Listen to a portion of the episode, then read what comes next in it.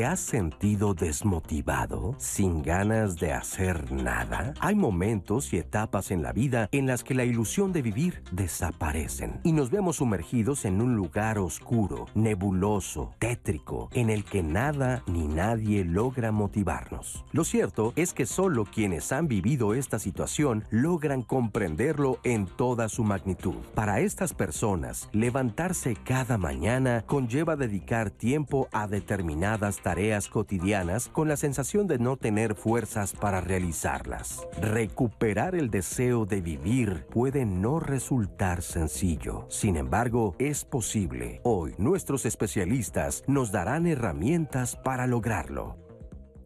¿Qué tal? ¿Cómo están? Buenos días, bienvenidos a un programa más de Diálogos en Confianza con este tema de recuperar las ganas de vivir en medio de la tragedia, en medio del dolor, en medio de las pérdidas. Para mucha gente pues no es fácil. Y no estamos hablando, como dicen por ahí, de echarle ganas, porque no es solamente echarle ganas, hay procesos físicos, químicos en nuestro cuerpo que de verdad nos tiran. ¿Y cómo nos levantamos? ¿Cómo hacemos para seguir adelante con el dolor, con ese ya no puedo, ya no tengo razones, con esos para qué o por qué me pasó esto a mí? Hoy los especialistas precisamente nos van a orientar, vamos a reconocer todos esos factores o a buscar reconocerlo junto con ustedes, cuál es ese factor importante que se conjuga para que tengamos los elementos para comenzar a salir, a respirar, a jalar aire, para continuar con nuestra vida, porque hay motivos, pero en medio de la tragedia no los vemos. Recuperar las ganas de vivir, además lo merecemos porque estamos aquí y ahora. Hay que descubrir cuál es esa razón de ser que nos mantiene y nos puede mantener en pie. Hoy es el tema de nuestro programa y como saben lo hacemos siempre junto con ustedes. Compártanos cómo se sienten, si están viviendo una situación difícil como es y ha sido muy común en esta pandemia con tantas pérdidas de seres queridos, de amigos, de conocidos. A veces no vemos el fin y solo vemos la oscuridad, pero hay también la luz. Así que si quieren eh, ayuda, si quieren orientación, aquí estamos en diálogos para salir adelante juntos de esta difícil situación o de un momento en el cual pues no vemos hacia dónde, hacia dónde podemos caminar. Muchas gracias a quienes también nos acompañan en el lenguaje de señas, intérpretes como Istiel Caneda, Lía Vadillo y Luis Alberto Mujica. Hoy están con nosotros y pendientes siempre de sus llamadas, de sus comentarios está Anaí Vázquez con nosotros. ¿Cómo estás? Lupita, buenos días. Qué contenta estar el día de hoy con ustedes. Pues ya saben, y Lupita se los dijo, este programa es de ustedes y para ustedes, así que vamos a hacerlo en conjunto junto con nuestros especialistas. Ya veo que están por acá conectados, ya nos empezaron a mandar saludos. Néstor Ruth Basto, José Luis Jar, Sololi, que nos mandan siempre saludos desde Facebook, Twitter, Instagram. Acuérdense que también estamos en vivo en YouTube para que nos escriban. Y pues, Lupita, yo quiero invitarle también a esta audiencia que ya nos está saludando ahorita desde sus casas, pues que nos escriban estos testimonios, estos momentos en donde han perdido estas ganas de vivir y cómo han logrado recuperarlas. Y si no, preguntarles a nuestros especialistas de hoy, porque creemos, como decían en el intro del programa, que podemos darles algunas herramientas el día de hoy para empezar a ver esa solución en nuestro día a día. Así que pues vamos a compartir estos comentarios, estos testimonios. Yo voy a estar al pendiente de estas transmisiones en vivo y por supuesto, del teléfono 5551 66 4000. Acuérdense que también la línea telefónica está abierta para ustedes para que compartan y le llamen al canal y yo voy a estar al pendiente porque me las van a estar compartiendo y yo por supuesto leyéndolas todas, que aunque parece que no todos sus comentarios con los especialistas. Así que Lupita, hoy tenemos mucho que conversar. Invitemos como siempre a la conversación. Muy bien, gracias Anaí y gracias a ustedes, a quienes ya están muy pendientes del programa. Saludos en toda la República Mexicana y también a quienes nos, ven más allá de las fronteras. ¿Quiénes son nuestros especialistas, nuestros invitados esta mañana? Los recibimos con mucho gusto. La doctora María Eugenia Muñoz Martínez. ¿Cómo estás, María Eugenia? Bien, gracias. Gracias por acompañarnos esta mañana, médica psiquiatra del Consejo Nacional de Salud Mental de la Secretaría de Salud. Bienvenida, doctora. Gracias. Buenos días. Fernando Hernández Avilés, ¿cómo estás, Fer? Muy bien, Lupita, gracias y un saludo a todas y todos en su casa. Muchas gracias. Pues aquí están nuestros especialistas para orientarnos. Fernando Hernández es presidente de la Asociación Mexicana de Resiliencia nos va a explicar desde cero lo que es la resiliencia. Muchas personas que siguen este programa conocen la definición, pero otros no, entonces sería bueno reconocer este concepto. Gracias, Fernando. David Alan Recendis Huerta, ¿cómo estás, David? Gracias, bienvenido, buenos días psicólogo clínico con maestría en psicoterapia psicoanalítica del Centro de Divulgación Psicoanalítica Centroca. Bienvenido, David. Un gusto estar con ustedes. Muchas gracias. Muchas gracias. Vamos a iniciar con el testimonio de Edith con nuestro programa Recuperar las ganas de vivir. Me casé con toda la ilusión del mundo, tuve una gran boda, todo fue hermoso, pero pues el Señor tenía otro matrimonio. Tuve que tomar muchas terapias porque para mí fue un duelo muy, muy fuerte. De hecho, aún sigo con terapias porque no fue fácil para mí y más sobre todo pues tantas mentiras, ocultamientos y cosas que eran evidentes y todo el mundo se daba cuenta menos yo, ¿no? Especialmente yo me enfoqué mucho en mi hijo, en mi hijo que es mi motor de vida. Dije, tengo que salir adelante, tengo que vivir, porque dije, él, ¿qué, qué va a hacer sin su madre, no? O sea, sí, su padre, los padres van y vienen, pero las madres solamente hay una. Yo amo mi profesión, soy profesora de inglés. Es muy motivante trabajar con mis alumnos y ver la, la experiencia y la satisfacción de que ellos aprenden. Eh, mi familia ha sido un punto importante también, porque pues gracias a Dios me sobrevive mi padre, mi padre que actualmente tiene cáncer, pero digo, podemos salir adelante, pero fueron tres meses que tuve que estar en terapia y mi hijo chiquito apenas podía hablar y se me acercaba y me decía, mami, no te mueras. Y yo decía, Dios mío, ayúdame, a Dios me ayúdame y Dios fue quien me dio la fuerza para salir adelante. La situación por la que atravesó Edith, eh, pues eh, quizá muchas personas en casa se identifican, conocen a alguien o, o quizá podemos decir desconocen porque no sabía ella que esta otra persona tenía una pareja y se casan, ella con todas las ilusiones del mundo y resulta que en el momento en que descubre la verdad, se viene abajo su proyecto de vida. Edith es solo un caso, vamos a revisar más de, cuestión de pérdidas, pero ¿por qué podemos eh, empezar a tener este deseo de ya no querer vivir? ¿En qué momento se pierden las ganas de vivir? Yo creo que eh, buenos días a todos de nuevo, gracias Lupita. No, al contrario, eh, gracias Fer. Primero que nada, me encantaría reforzar algo muy importante con base en los compañeros del panel, que tenemos que atrevernos a reconocer que siempre hay que acudir a cuidar nuestra salud mental. Creo que esta parte terapéutica y esta parte psiquiátrica en México tiene que empujar mucho a que verdaderamente reconozcamos que no estamos solos y que a través de programas como diálogos y como lo que tenemos de saber vivir, podemos acercarnos a eso que a veces a lo mejor parece desconocido o ajeno. ¿Por qué lo comento? Dice dos palabras clave en su testimonio, amor y, juega con la parte de determinar. A mí me gustaría arrancar la conversación con una de las cosas social, personal, espiritual, neurológica, es que ninguna situación de vida nos determina. Uno de los pilares que, yo a veces llamo romántico, pero muy fuertes, de, de, cómo podemos abordarnos ante lo adverso, es que, y ante lo próspero, es que nada nos determina. Cuando empezamos a trabajar ese proceso de que nada nos determina con la gente que más queremos, cuando conocemos nuevas personas, cuando nos acercamos a terapia, cuando me acompaño psiquiátricamente, me empiezo a dar cuenta que entonces va la otra palabra que comentó. Conecto con eso que en algún momento me hizo tener un objetivo con base en amor. Entonces creo que dos palabras clave a todas las que nos están viendo y a todos los que nos están viendo es determinantemente. Las ganas de vivir es un proceso. Empujemos con la idea de que ninguna experiencia nos va a determinar, ni en la parte negativa, si fuera el caso, ni tampoco en la positiva. Y siempre se vincula con el amor. Y, ahí empezaré. No nos debería de determinar ninguna experiencia, porque pues la vida es un constante cambio y la única certeza que tenemos es que no hay certeza de nada. Pero en el momento en el que enfrentamos una situación y, nos deja por dentro desgarrados, sin energía, sin por qué, sin para qué es. ¿Cómo identificamos que podemos estar perdiendo precisamente las ganas de vivir? Pues yo creo que aquí, Lupita, también estamos entrando en una pandemia silenciosa, ¿no? que a lo mejor no se le ha dado tanta vista, pero es el cuidado de la salud mental. Y cuidar de nuestra salud mental yo creo que como primera es sentir. Algo que también falta, ¿no? Porque entonces estamos en una pandemia de pérdidas primarias, secundarias, familias completas, trabajos, que entonces nos hacen enfrentarnos al dolor, ¿no? Y como bien dice Fernando, pues creo que nada es estático, ¿no? Todo es un proceso y hay que entenderlo como un proceso. Creo que a veces nos cuesta ver si es bueno o es malo, ¿no? Es, ¿qué voy a hacer con eso que está?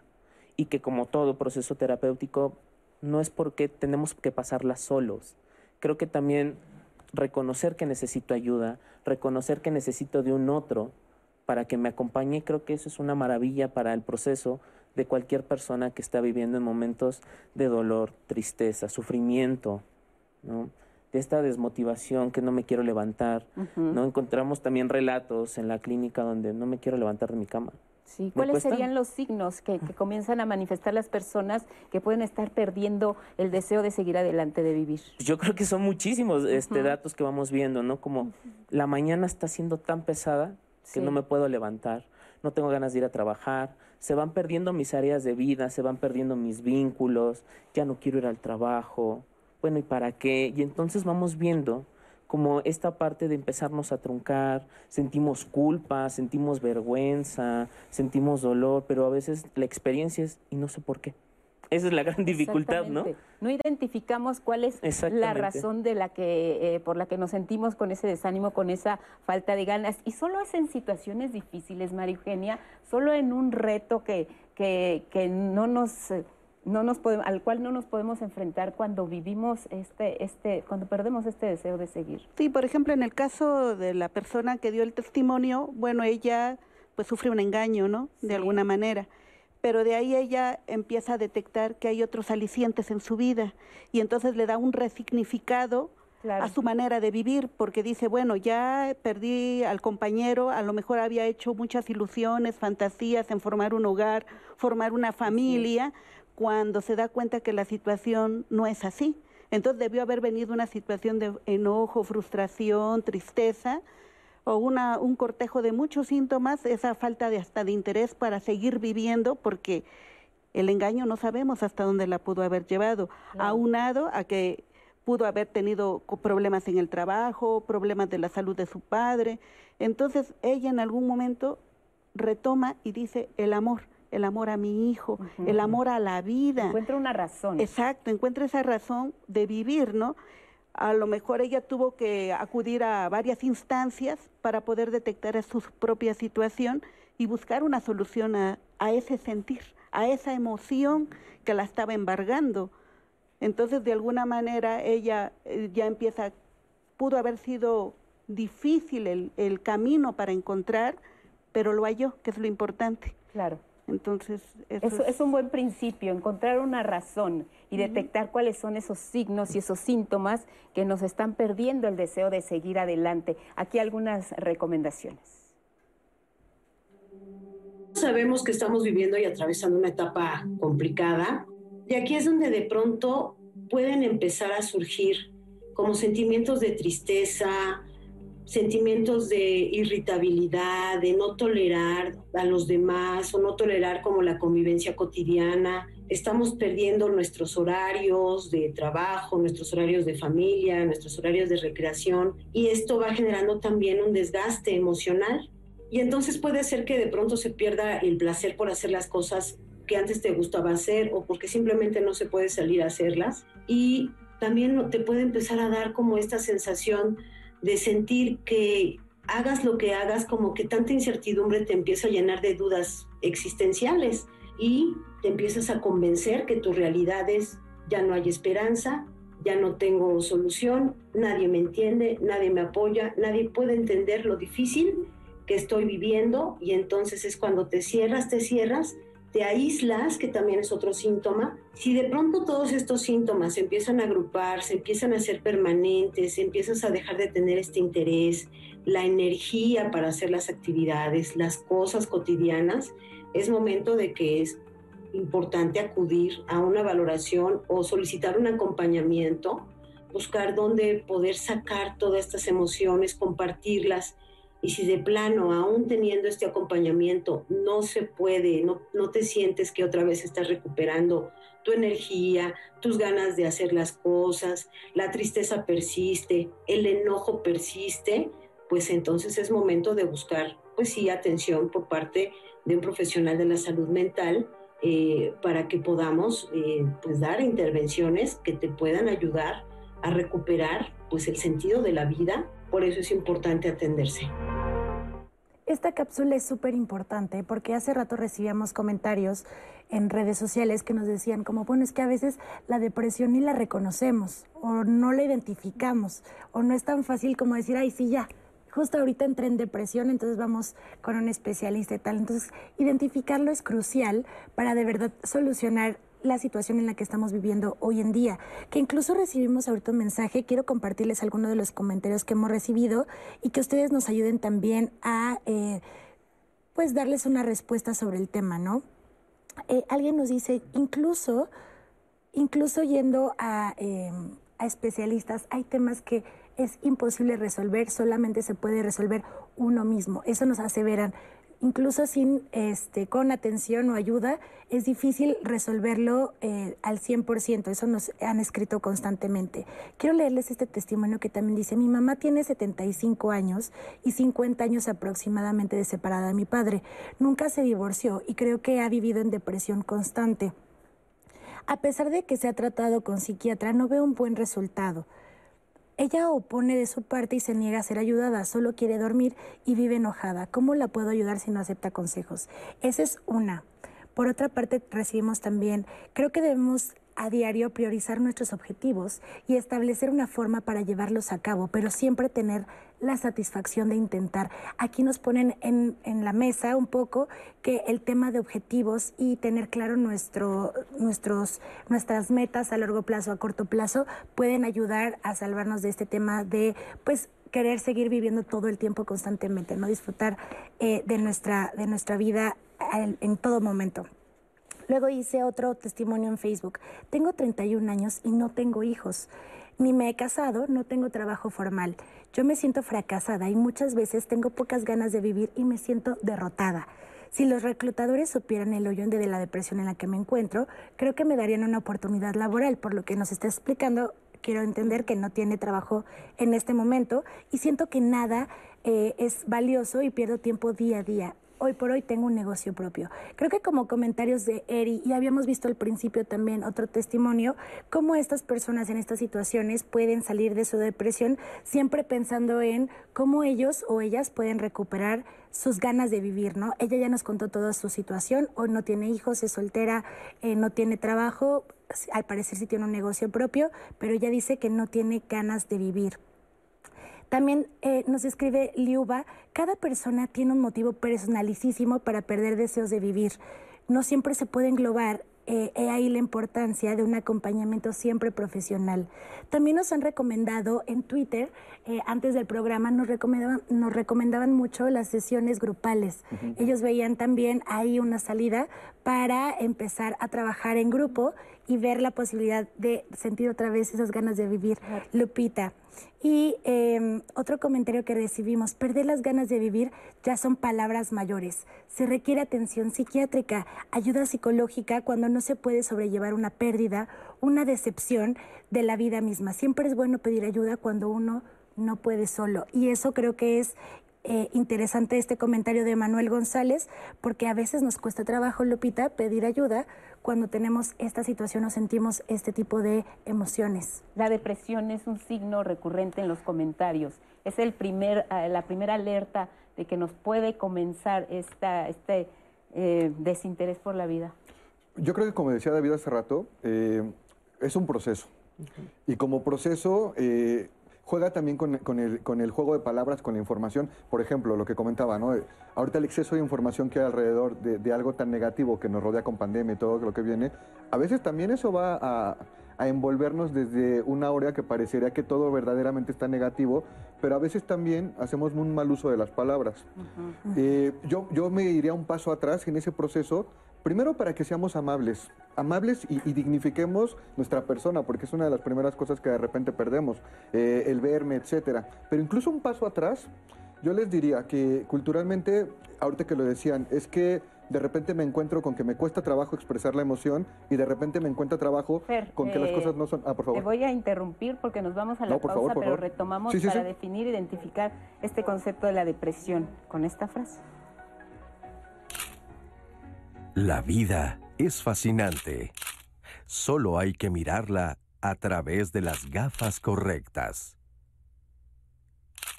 Alejandro Dumas, escritor francés.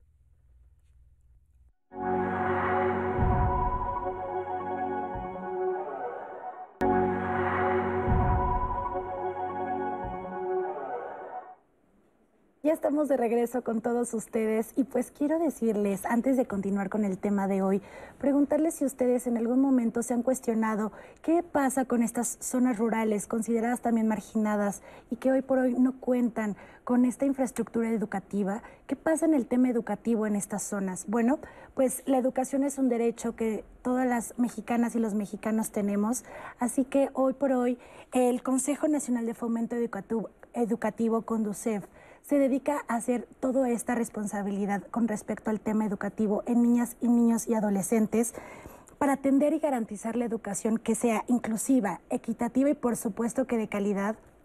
Así que acompáñenos ustedes el programa del día de mañana que vamos a estar hablando sobre educación en comunidades rurales y vamos a saber y conocer mucho más acerca de la labor que hace Conducef alrededor, alrededor de la educación mexicana. Así que no se lo pierda, nos vemos el día mañana, con AFE. Nos vemos el día de mañana para hablar sobre el tema de Consejo Nacional de Fomento Educativo con AFE, educación en comunidades rurales. No se lo pierda, nos vemos el día de mañana.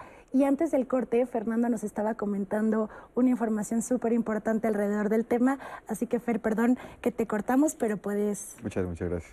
Bueno, eh, justamente de lo que platicaba, ¿no? Llegó el momento en el que me di cuenta que ya no podía eh, pero también uno de los testimonios que nos ponen en las redes sociales era, es que no, no fue que pasara de la noche a la mañana.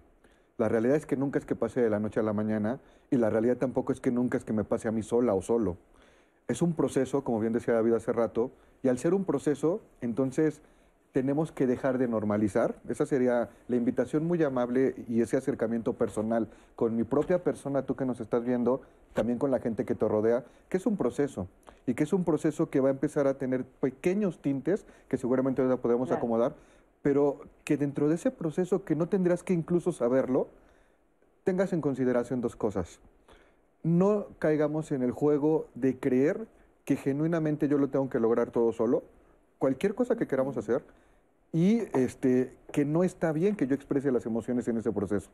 Algo que particularmente la salud mental en México de repente nos, nos pone pequeñas piedritas adicional a esos desafíos que has tenido y que de repente te, te quitan las ganas de levantarte de la cama, es creer verdaderamente que tienes que hacerlo solo, que, que, tienes que demostrarte algo, que tienes que demostrarle algo a alguien más, que tiene que pareciera que tuviera que tener un esfuerzo eh, especial lo que tú vas a realizar. Y cuando te das cuenta incluso porque que también lo puedes hacer sin que verdaderamente tenga un costo para ti, a veces incluso tampoco le sabemos dar ese sabor a las cosas. Y expresarlo. Una de las enseñanzas muy fuertes, y voy a hacer la palabra para que hablemos muy claro de esta parte de depresión, pero una de las principales enseñanzas que nos tiene que dejar la pandemia en México es que no estamos solas, que no estamos solos y que aunque estemos distanciados físicamente, yo encuentre la forma nueva de acercarme y expresarle a quien yo tenga cerca y si no tienes ahorita a alguien cerca, nos tienes a nosotros, como decía Lupita, porque esa es una forma de reconocerte que no tenemos por qué batallar las cosas solas. Ahora, para darle la palabra a mis compañeros panelistas, este proceso empieza con pequeños detalles.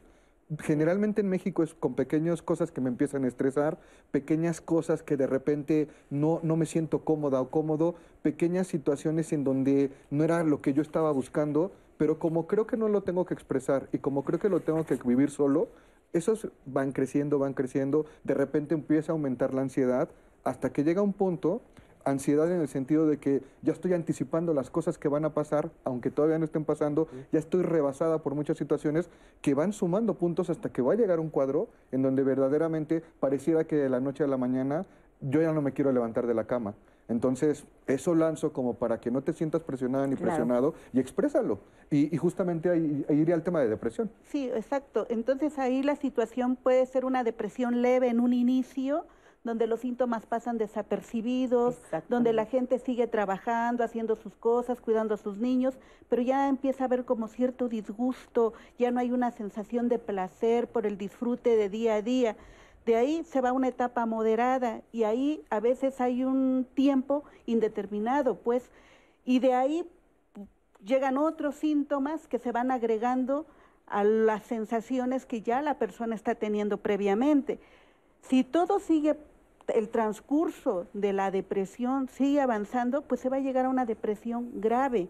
Y ahí, ojo, mucho ojo, porque la depresión grave tiene varias, varios caminos, digo yo, de alguna manera, donde puede haber una depresión grave con ideas suicidas, puede haber una depresión grave con intentos suicidas, pues, donde también se puede salir hasta de la realidad la persona.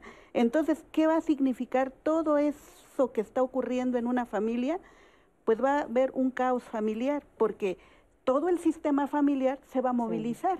Entonces, no nada más es la persona la única que va a enfermar, enferman todos los que están en el entorno y eso implica un gasto económico, que si los niños están en la escuela, si los niños también, este, cómo van a vivir esa depresión de la mamá, del papá, del hermano, del tío, si hay un tío incluido en la familia. Entonces es muy importante que se haga una detección oportuna, temprana, y que la misma familia tuviera la sensibilidad y la educación, que a veces es lo que carecemos en nuestro país, porque hay muchos tabús para ir al psiquiatra, ir al psicólogo, donde pudieran ellos acompañar al familiar, llevarlo a atención, a una valoración, donde se pudiera determinar cuál va a ser el manejo, pero no nada más del paciente, sino también de la red de apoyo en cómo va a favorecer para que esta persona pueda integrarse nuevamente a una vida diaria, a una vida cotidiana a la que todos tenemos derecho. Claro, y, evitar este efecto dominó en el que empieza uno de la familia con estas ideas o pensamientos negativos o falta de deseo. La depresión no es el único factor que se puede conjugar cuando se trata de, no tener ganas de vivir, puede presentarse la ansiedad, puede deberse a la situación de estrés, a la presión, y no solamente es eh, la pérdida de una pareja, también puede venir la pérdida de algún familiar. Es el caso de Josué. Tuve un accidente en el cual falleció mi mamá, mi hermano, su novia, y yo quedé con una este, lesión es cerebral. Mi cráneo estaba a la mitad, tenía este, mi cara totalmente desfigurada por la parálisis facial que me dio, no podía caminar, me encontraba muy mal. Y dentro de mi confusión, pues sí me pregunté, ¿por qué? Muchas veces quise desertar o ya dejarme caer porque me cansaba mucho pero mi familia siempre estuvo ahí apoyándome. Y otra parte de mí decía, pues, ¿cómo es posible que, que te dejes caer? Que te dejes vencer. Mi mamá era una persona muy inteligente, muy fuerte, y por lo menos en honor a ella continué.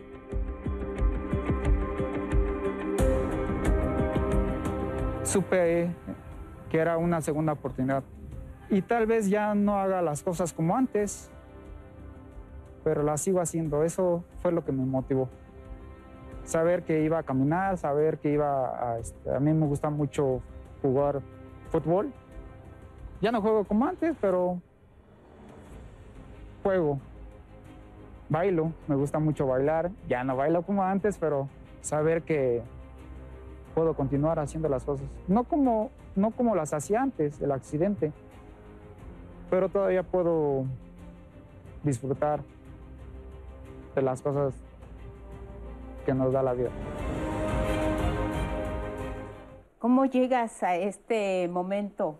Eh, disfrutar las cosas que nos da la vida cuando enfrentas esta serie de pérdidas. ¿Por dónde empiezas? Pues yo pensaría también aquí, Lupita, bastantes cosas de la depresión, como bien decía María Eugenia.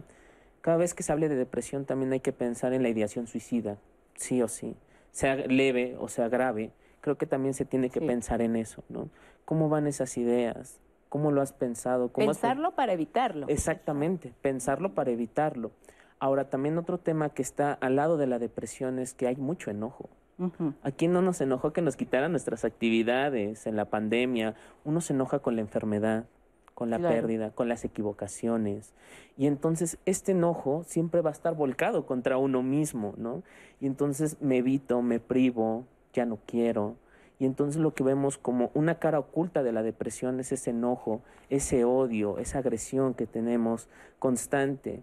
¿Qué pasa también en la depresión? Es más fácil atentar contra mí, es más conocido que poder empezar a, tener estas estrategias de decir qué voy a hacer y cómo me responsabilizo de esto que estoy sintiendo, que es displacentero, meramente displacentero, cómo me enojo con algo, como la pandemia, ¿no? Nos dicen que hay un virus afuera donde no lo veo, pero me puede infectar y puedo morir y me quito trabajo, me quito familia. Y ahí viene el miedo también. Entonces son una serie de emociones las que nos embargan y hay que saber identificar cada una de ellas porque pueden ser múltiples los factores por los cuales una persona pierda los deseos y las ganas de vivir. En el caso de Josué, él habla eh, de un antes y un después de la situación difícil por la que atravesó. Pero ¿en qué momento oh, podemos detectar que sí hay una salida, que sí podemos encontrar ese sentido a la vida? ¿Cuál es ese sentido que personas como Josué logran identificar para continuar a pesar de que murió tu mamá, murió tu hermano, murió la novia y tú tienes a raíz de los hechos, de, en este caso un accidente,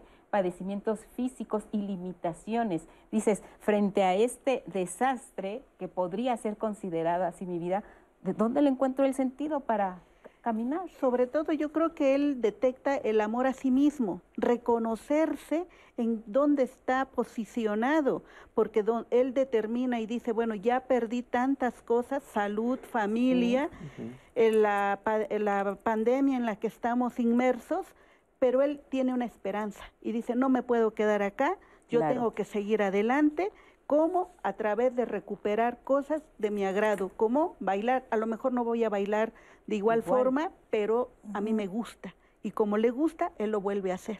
Con su limitante probablemente, ¿no? Pero lo sigue disfrutando. Entonces es recuperar lo que tenemos dentro de sí. Porque aceptar a veces, la realidad también. Exactamente, o sea, aceptar. Porque ya no es lo mismo que antes. Justamente esta parte que comenta de... Hay una palabra que utiliza honrar, honrar a mi madre. Hay un dicho africano que, eh, digo, para que lo vayamos vinculando, que dice, cuando el miedo se desata, cuando el miedo se abre o se aparece, se desata la necesidad de unidad, la necesidad de controlar y la necesidad de honrar. Si lo vemos en las diferentes perspectivas espiritual, social, psicológica, psiquiátrica, es un proceso hay momentos en los que ese miedo se desata y de repente el miedo es la emoción básica que se presenta ante cualquier circunstancia. Ahorita que nosotros llegamos y nos sentamos aquí y nos dicen vamos al aire, se dispara esta respuesta básica que nos va a decir hay que estar alertas para responder a esta situación y de ahí eh, generalmente se va construyendo o no en un sentimiento. A lo mejor empezó con miedo, pero ahorita nos sentimos alegres porque el sentimiento es amable, pero esto se logra con esa otra etapa del miedo. En algún momento sí necesitamos encontrar la oportunidad de conectar con otra persona. Lo que nos puede volver a hilar con, eso que para mí era importante en mi vida antes de la tormenta, parecería que se perdió. Pero es que eso es muy interesante. Lo que a mí me conectaba con mi ser querido, lo que a mí me conectaba con lo que me daba identidad, lo que a mí me conectaba con lo que era importante para mí y era mi plan de vida, es probable que siga ahí porque era mi intención, era, era lo que yo realizaba, era lo que yo transmitía, era lo que yo amaba, donde depositaba. Lo que se pierde es lo que le daba forma a cómo materializaba eso. Pero yo generaba todas esas emociones y esa conexión con el ser querido. Decía esta frase porque entonces en esta perspectiva, como, como bajándolo mucho, de repente cuando siento miedo y digo, ya, o sea, no, lo voy a hacer, no lo voy a hacer, mejor me quedo postrado, no, porque voy a pedir ayuda? Van a decir que sí estoy mal, es que tenía que ver comprobarles que sí lo puedo lograr.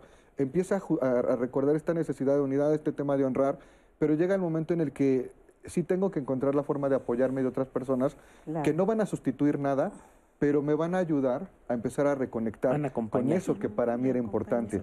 Y eso sí les puedo decir a todos que, al menos en México sí lo tenemos como 100 de 100. El punto es que entonces cuando se presente ese miedo, hay que recordar que el hilo conductor se tiene que abrir a partir de empezar a buscar ayuda profesional y a partir de tratar de expresar lo que está pasando realmente como tú lo decías, ¿no? Y como dices, esto viene siendo un proceso, porque hay un momento de este proceso de recuperarnos frente a las pérdidas, cualquiera que éstas sean, en el que sí vamos a necesitar más de nosotros mismos, más de todo nuestro 100. Y en, dentro de ese proceso también voy a necesitar ayuda y se vale pedir y se vale eh, hablar con el amigo, expresar cómo te sientes. Eh, la, la, catarsis que haces al momento de, estar expresando no es solo un proceso individual, se puede pedir ayuda y es importante tenerlo presente, ¿no? Siempre va a ser importante pedir ayuda, ¿no? Que no podemos solos. A veces eh, lo que nos cuesta es renunciar a nuestra propia omnipotencia, ¿no? De que lo voy a poder todo. No necesariamente. Creo que ese es el mensaje para todo nuestro público. Precisamos de otros, eso es muy bueno tenemos también la capacidad de transferir amor a otros y que esos mismo grupo nos puedan transferir amor, también creo que también honrar, encontrarle sentido a aquello que ya no está, creo que también implica en una renuncia de aquello que ya no puedo tener. Y no vivir con esa añoranza, quizá de que eh, todo tiempo pasado fue mejor, sino yo creo que poco a poco, y estamos hablando de un proceso, no es de la noche a la mañana, estamos hablando de que hay que identificar primero nuestros estados de ánimo, hay que permitir que fluyan ese miedo, ese enojo, esa frustración, esos porqués y por qué a mí y eh, en esta situación me quedé eh, en el límite, ya no soy el mismo de antes. Pues no, hay un proceso en el que te vas a ir acompañando de ti y de tu apoyo psicológico, emocional, el que tengas para reconocer tu situación, dónde estás parado aquí y ahora y comenzar a caminar. Vamos a ver ahora otro testimonio que es el de Verónica y regresamos para seguir hablando de este, de este tema que tenemos hoy en Diálogos, recuperar las ganas de vivir. De un día para otro me dieron las gracias en mi trabajo. Perder un trabajo no es fácil, perder un ser querido no es fácil, pero yo creo que debes de tener un centro y debes de creer en algo. No importa qué religión tengas. Siempre debes de creer en algo y aferrarte a algo. Y si realmente lo haces de corazón, las cosas cambian. Eh, en mi caso, yo dije, tengo de dos, o me hundo o salgo. Y tengo una motivación muy, muy fuerte que es mi hija. Yo soy divorciada y saco adelante a mi hija desde siempre. Entonces, eh, ella es mi mejor motivación. También tengo una mascota que ya tiene bastantes años, entonces tengo que sacarla adelante siempre. Y, por ella y por mí estoy sacando todo lo que puedo. La situación por la que estamos pasando no es fácil, pero no soy ni la única ni la primera mamá que hace eso por su hija. Es comer bien, dar gracias por lo que tienes, eh, ser positivo, porque si tienes una actitud derrotista de, bueno, pues ahora qué voy a hacer, me quedé sin trabajo, no, es tengo brazos, tengo piernas, tengo salud, tengo estudios, lo que sea, con tal de que sea un trabajo digno, este, pues hasta vender lo que sea, ¿no? Con tal de salir adelante, no te puedes quedar pues con los brazos cruzados, esperar que alguien te dé algo te done algo. Tienes que salir por tus propios medios y con la mejor actitud. Exactamente, de lo que habla Verónica es también la actitud, cómo eh, hago para seguir adelante con lo que tengo o, o, con lo que ya no tengo. Uno empieza a tomar decisiones, empiezas a elegir cómo quieres a partir de este hecho, cómo quieres salir adelante, cómo quieres seguir. Hay un tema muy interesante, que dos de los rasgos humanos que está comprobado científicamente y espiritualmente que tenemos es la esperanza realista. No importa, y, hay un estudio, ahorita hay una cátedra en la Universidad de Harvard que está estudiando esta parte de cara a ciencias de la felicidad, pero quitando esa parte, es muy interesante porque dicen, no importa el momento en el tiempo en el que hayas nacido, o sea, si, si ahorita tengo 10 años o tuviera 200, y no importa el lugar donde hayas nacido, uno de los rasgos que va evolucionando con nosotros respecto a los desafíos diarios a los que nos enfrentamos es que en nosotros sí se encuentra comprobado que hay una esperanza realista. eh, forma parte de nuestra forma de entendernos en el mundo, que hay algo más de lo que podemos tocar y materializar, de que puedes creer en que hay algo en lo que le puedes depositar tu fe y que en los momentos de prosperidad y en los momentos de adversidad se acentúa, se refuerza cuando te das la oportunidad de acercarte con otras personas y se refleja cuando tienes esa perspectiva que de repente te pone en shock ante otra persona, ante un momento de realidad, pero forma parte de nosotros que lo pudiéramos activar como presión un botón y decir, claro, voy a poner el botón de Fer, esperanza realista, y va a decir, por supuesto, no, pero aquí lo interesante es que es mucho más fácil cuando pasan dos cosas. Cuando de repente te empiezas a dar cuenta que no eres la única persona a la que le pasa y que entonces a lo mejor te puedes acercar a otras personas que vamos a empezar a unirnos para salirlo adelante y cuando verdaderamente también te permites que otras personas puedan empezar a formar parte de tus redes de apoyo. Cuando estás en la situación difícil, esa esperanza realista está bloqueada, no la ves, porque no definitivamente dices, bueno, es algo que está es forma parte de nosotros como seres humanos, pero al momento del trancazo, de la situación difícil, de que ya no quiero seguir, pues no veo ni la esperanza realista, no veo nada. Claro, y era lo que también aquí vemos, por decir, las depresiones graves se pierden de una realidad, ¿no? Y vemos también esa parte de mi esperanza, ¿dónde va a estar posicionada? Exacto. Mis emociones, ¿dónde van a estar posicionadas? ¿Por dónde empiezo a posicionar mis emociones? En el otro, en este caso, Verónica dice, tenía un hijo y no me podía quedar ahí, yo tenía que salir adelante y utiliza la frase, o me hundo o salgo porque también entonces estamos viendo una cuestión de voluntad también, ¿no? De decir, bueno, ¿qué voy a agarrar de mi medio para poder salir? Pero sobre todo yo también pienso que hay que reconocer el sufrimiento del otro. Ah, Totalmente. Creo que ese es punto clave para decir, el dolor, tu tristeza, tu enojo, la desesperanza, tienen un lugar. Porque entonces empiezan los imperativos. Es que yo no tengo por qué sentirme así. Yo lo tengo que hacer solo. Yo pienso que la construcción social tiene que estar por una ética de tu sufrimiento va a tener siempre un lugar, una razón de ser, en todo momento y en todo lugar porque empiezan esto de no puedo con esto, ¿no? No puedo, no tengo por qué sentirme así. Exacto. Y bueno, ¿y por qué no? Esa es la pregunta, ¿no? Creo Hay que, permitirnos Exactamente. dejar salir esa emoción, ese sufrimiento. Claro, y también este como el caso que ella comenta, hay un impulso hacia la vida, porque también dice, si no me hundo, podrías irse a una depresión grave e irse al impulso de muerte. Entonces, eso es bien importante identificar el impulso de vida y el impulso de muerte, porque si no, la, gente cuando entra en una melancolía, que puede ser como el caso de la persona adulta mayor que expusieron, ella podría estar en esa parte así como muy melancólica, muy en la tristeza, muy en el abandono de su persona, donde ya hubo una pérdida de, esa, de ese aliciente por seguir viviendo. Hagan lo que hagan los, los familiares, la lleven, atención, ella está como en ese tono, ¿no? Pero en esta joven o en esta mujer con su hijo hay un impulso de vida, la voluntad, la voluntad de seguir viviendo, de cubrir una responsabilidad hacia el cuidado de su hijo. ¿Y cómo haces para no olvidarte de ti? Si tu motivo viene siendo eh, o está por fuera, está en el exterior, en este caso su hijo, eh, pues su hijo va a crecer, va a hacer su vida y se va a ir. Y no quiero imaginar que represente otra pérdida. ¿Cómo nos vamos preparando para hacernos cargo de nosotros mismos, de nuestras emociones, de nuestra situación y empezar a soltar esas muletillas que son muy importantes? Al momento pues hay que agarrarse de algo, pero ¿cómo aprendemos a no ser dependientes? De esa, de, ese, de esa ayuda, de ese apoyo por siempre. refiriéndote a que le traslado mi razón de vida a, mi hijo, cuando a lo mejor antes mi razón de vida estaba depositada en, su en mi pareja o en mi mamá o en mi papá. Yo creo que eh, eh, justamente mis compañeros panelistas hablaban de actitud y de voluntad, pero no pierdan de vista algo. La actitud y la voluntad se fortalece cuando, como lo decías ahorita Lupita, llega el momento en el que empiezas a hablar de este escenario real y la realidad es la que de repente te va a confrontar. Pero te va a confrontar, lo voy a tratar de poner muy sencillo, con una palabra clave, recursos.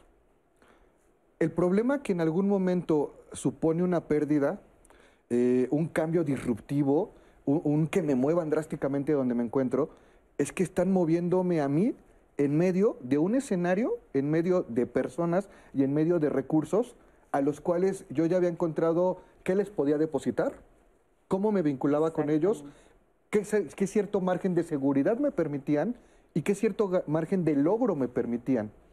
Cuando tú empiezas de nuevo a enfrentarte a esta realidad porque eh, justamente sin que llegamos a un escenario tan drástico como una depresión 3 eh, o profunda, te vas dando cuenta que entonces sí empiezas a tener recursos. Ella identifica en su hija como cualquier otra persona en una actividad, perdón, en su hijo, como, como en alguna actividad económica que también desea vender, encuentra un recurso que en algún momento va a ser sustituto de los recursos que habían formado parte de su vida. Ahí lo importante sería acompañarla y que se permita acompañar. Quizá ella en el momento que nos está platicando a lo mejor es probable que tenga otras personas de su entorno que estén acompañándole con las que platique y dialogue, pero a lo mejor sería importante eh, tratar de... De repente perder las ganas de vivir no significa traducirlo me quiero morir. Eso también es importante, porque en este escenario donde yo quiero reforzar la idea de que todo lo tengo que hacer bien, lo tengo que hacer solo y tengo que demostrarles que puedo con o sin los recursos, entonces ya me voy a permitir empezar a ser más amable conmigo y darme cuenta que sí, la esencia de que se opere la creencia de mi hijo no es que fuera mi hijo por sí mismo, es que fui yo. De la misma manera que la esencia en la relación que tenía con mis padres y mis padres era verdaderamente yo. Y empiezo a honrarlo. Empiezo a vincularme con dos cosas. Logro de nuevo y lo empiezo a conectar con esa esperanza de demostrarme que sí se puede, pero a partir de cosas que sí están ahí. Porque no es de repente tampoco la contraparte, ¿no? O sea, no es que me deprima de golpe y no es que de repente diga, no, Fer ya se levantó con toda la actitud, se fue a diálogos en confianza y ya no lo van a parar de aquí a 2025. Es eso, ¿cómo le acercamos también esa mirada de recursos? El que vean el programa es un recurso. El que de repente se permitan escuchar, por ejemplo, información relacionada con su tema, propositiva y comprobada es un recurso. El que de repente si te encuentras a una persona en la calle y le dices muy buenos días y te sonríe, es un recurso. El que eso vaya sumando hasta que de repente digas, ¿por qué no? Voy a ir con María Eugenia. Quisiera que me acompañara en el proceso. Voy a ir con David. Ya es un recurso más sofisticado, pero son de cómo le podemos ayudar y yo cómo puedo agarrar Digo, ahorita en una siguiente intervención pondré dos ejemplos, pero es eso, ¿cómo empiezo a conectar con esos recursos? Que es probable que estén ahí, que no es que los haya perdido, porque el eje soy yo, sino no, no los encuentro, cómo reconectarlos. Exactamente. No los identifico. Pero en, ese, eh, pero en ese acompañamiento que efectivamente Fer dice, es el que la persona logre identificar que tiene esos recursos, porque es como muchas veces uno dice, uno puede traer una mochila de herramientas y ahí las va uno cargando, pero a veces no sabemos cómo utilizarlas. Entonces, el terapeuta, el psicólogo, el psiquiatra o quien esté a cargo de, en el acompañamiento, tiene que ayudar a poner, a mostrar qué herramientas existen para que esa persona tenga un mejor vivir. Y además podemos aprender a utilizar esas herramientas porque no sabemos en qué momento las podamos volver a necesitar. y sabemos que ahí está nuestro kit de ayuda, ahí está nuestra mochilita, identificamos exactamente esto me sirve para esto y esto en otra ocasión me ayudó para salir adelante. Y ahí es donde quizá venga otro concepto que vamos a tratar también que es la resiliencia. ¿Cómo nos podemos hacer resilientes ante situaciones que nos impactan tanto, que nos quitan las ganas de vivir? Con una frase Vamos a la pausa y regresamos aquí en Diálogos en Confianza. Los ideales que iluminan mi camino y una y otra vez me han dado coraje para enfrentar la vida con alegría han sido la amabilidad, la belleza y la verdad. Albert Einstein, científico alemán nacionalizado estadounidense.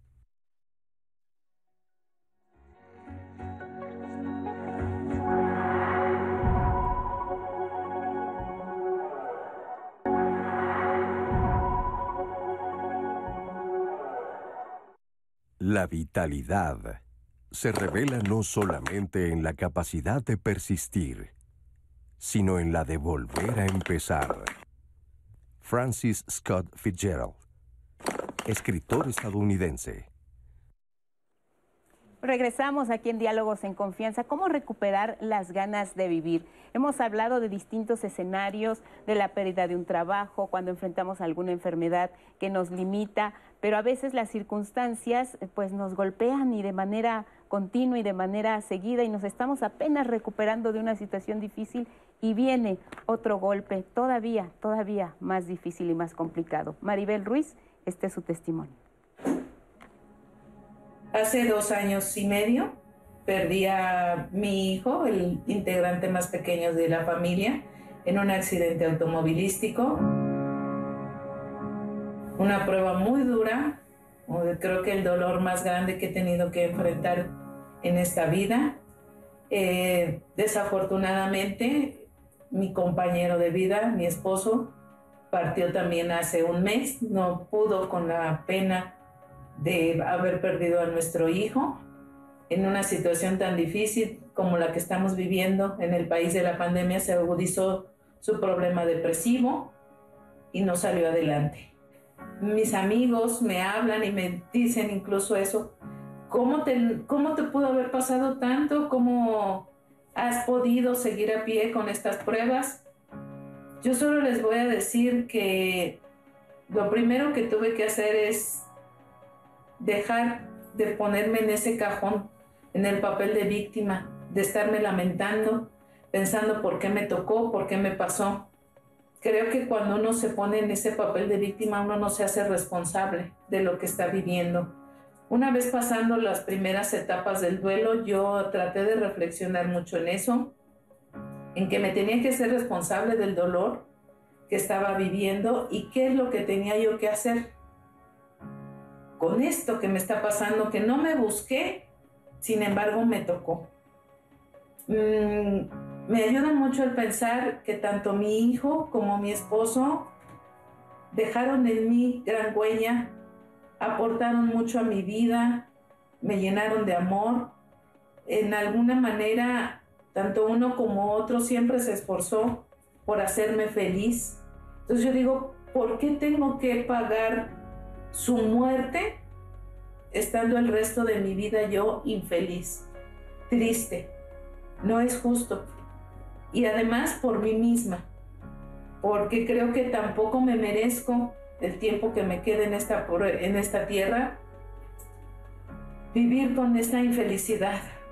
Busco motivación en lo que hago día a día, tratando de honrar la memoria de cada uno de ellos, pensando que la muerte acabó con sus vidas, pero no con el amor que nos tuvimos, y eso me da pie a honrar su memoria día con día.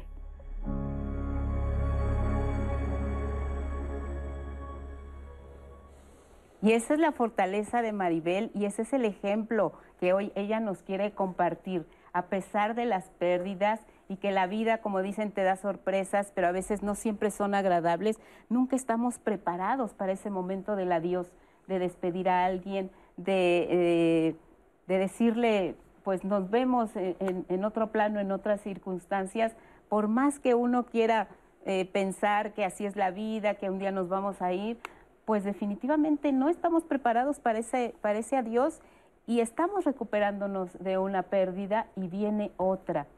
¿Cómo podemos contextualizar ah, en, en esta situación la resiliencia? ¿Cómo se aprende a ser resiliente ante una situación como esta, Fernando? Ahí es, muy interesante eh, y voy a, englobarlo en general, pero la resiliencia, cuando se presenta un cambio, vamos a ponerlo amable, cambio de lo que quieran. Cuando se presenta un cambio en nuestra vida, eh, de repente queremos acercarnos a historias o nace la necesidad de historias que nos recuerden que incluso ante ese cambio podemos continuar, que nos recuerden que esos cambios van a sacar lo mejor de nosotros y nosotros o que nos recuerden que aunque el cambio sea drástico y, este dicho que dice ningún capitán se hace, ningún marinero se hace capitán en aguas tranquilas, ¿no? Porque nos gustan las historias y las relacionamos con las historias. La resiliencia, eh, esta pregunta, ¿y por qué digo las historias? Porque a lo largo de nuestra evolución como personas, de la misma forma que a todos nos pasa mucho y, de repente comprendemos poco, eh, también todas y todos en algún momento nos preguntamos estas preguntas de ¿por qué a mí? ¿Para qué a mí? ¿Cómo yo lo voy a lograr? ¿Por qué en este momento? ¿Por qué cuando estaba todo tan perfecto?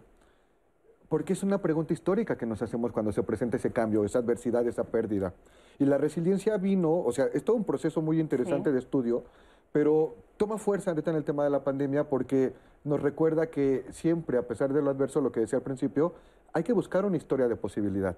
Y esa historia de posibilidad que nos acerque a recordar también que nada va a marcar tu vida en ese momento ni determinarla, porque forma parte de ese proceso de vida, como muchos otros cambios que tuviste, pero que a lo mejor ese en particular tenía mucho vínculo tuyo.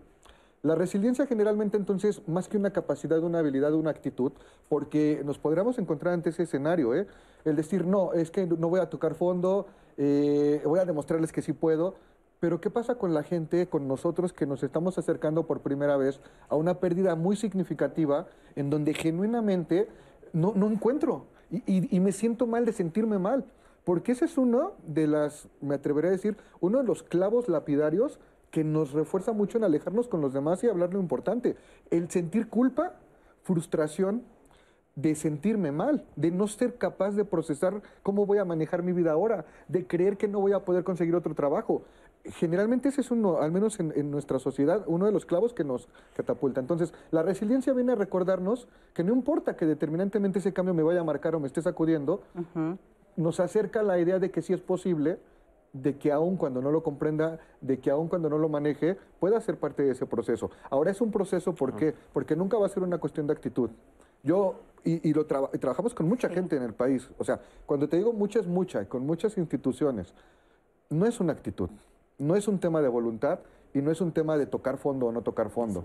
Al principio, cuando se utiliza clínicamente la palabra resiliencia, decían, es volver a tu estado original, es una capacidad que te permite solventar la situación adversa. La realidad es que no, nunca vamos a regresar a lo que éramos antes, porque la vida misma nunca regresa, siempre va hacia adelante. Y la resiliencia no es que regreses a lo que tú tenías y a lo que valorabas, te empiezas a dar cuenta que en el proceso se van activando ciertos mecanismos que nacen a partir de la historia de que sí lo podemos lograr. Entonces, si nos vamos a la parte bonita y potente de la resiliencia, a ustedes que nos están viendo en casa, por supuesto, todas y todos somos resilientes. Nadie nació estrellado, todos nacimos con estrella. Pero a lo mejor en el proceso tenemos que vincularnos con otros pequeños luceros. Si de repente te sientes mal y resistente en, en el camino, es normal.